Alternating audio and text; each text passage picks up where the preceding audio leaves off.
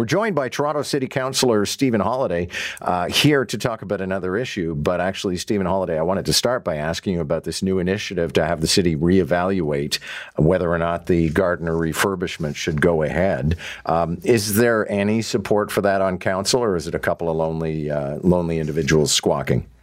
Well, good morning, John, and thanks for having me on. And you know, I suspect with politics, there's blood in the water. And what I mean by that is there's this leadership vacuum, and people are counting votes and rehashing old sensitive issues to see if they can maybe flip the vote.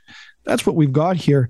I think people really need to pay attention to this issue because it is a citywide impact. It's more than just the people downtown.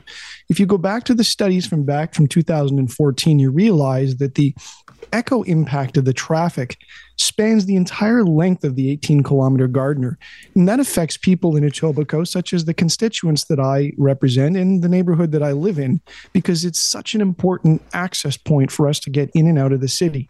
It's more than just the convenience of moving around downtown, it's about the movements of goods, it's about bringing a workforce in and out of the city. And it's uh, it's also um, about economic development and having successful businesses that need uh, to move in and out of the city to survive. Okay, so maybe we're getting too inside politics, but I just wanted to ask you one more question about the Gardiner, and that would be because I've heard from another city councilor who I won't identify who insists uh, that all of these groups that are talking about um, changing the plan are generally associated with Josh Matlow, who is probably running for mayor, and he hopes this is kind of like the Island Bridge was for David Miller.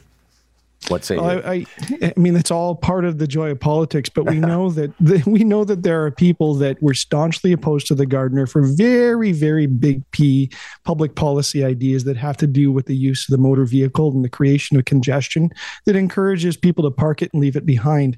But what they don't talk about are the people that need to move around with their vehicle to survive and to to have businesses that work. Okay, so originally we were having you on to talk about housing. Let's talk about housing and urban density and whether the city is, has the right strategy on this. What's your position? Well, I'm, I'm really glad you're talking about it because something is moving really quick through council. And these are wholesale changes that change the foundation that we think of when we think of planning around the city.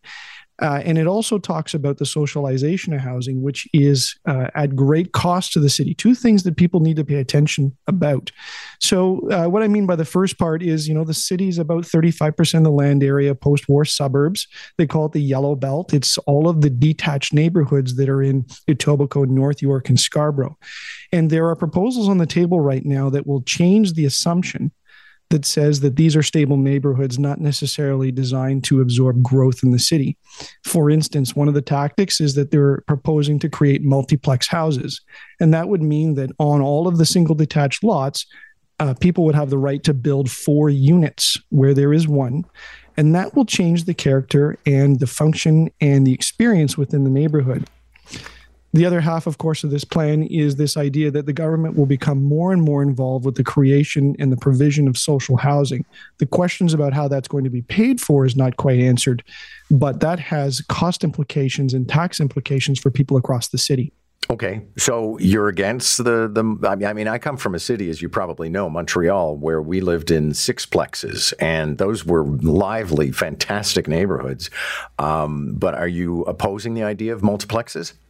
Well, the proposal on the table, in my view, goes too far. And it's not just me. I mean, I'm a politician and I'm used to working and talking with people on all sorts of development applications. I'm not so sure that if you went around and you spoke to people in the suburbs, they would be very thrilled about the pace of change. I'm not saying that you have to be static in the city. There's some interesting discussions around creating more per, uh, permissions on main streets or routes that are heavily served by public transit and focusing growth in places that promote and sustain public transit. But I think the level of change here is a lot deeper than just the economics of the cost of housing. It's more about politics and it's more about reshaping our neighborhoods and really uh, putting a target on detached homes. And there's a whole lot of people out there that really like the home they live in and they really like the way that the neighborhood looks and feels. And they should be worried about these particular changes. Okay, but I mean, the argument these days seems to be, and certainly I know you share some intellectual political territory with the provincial conservatives, um, densification. The you know we cannot sustain things as they are.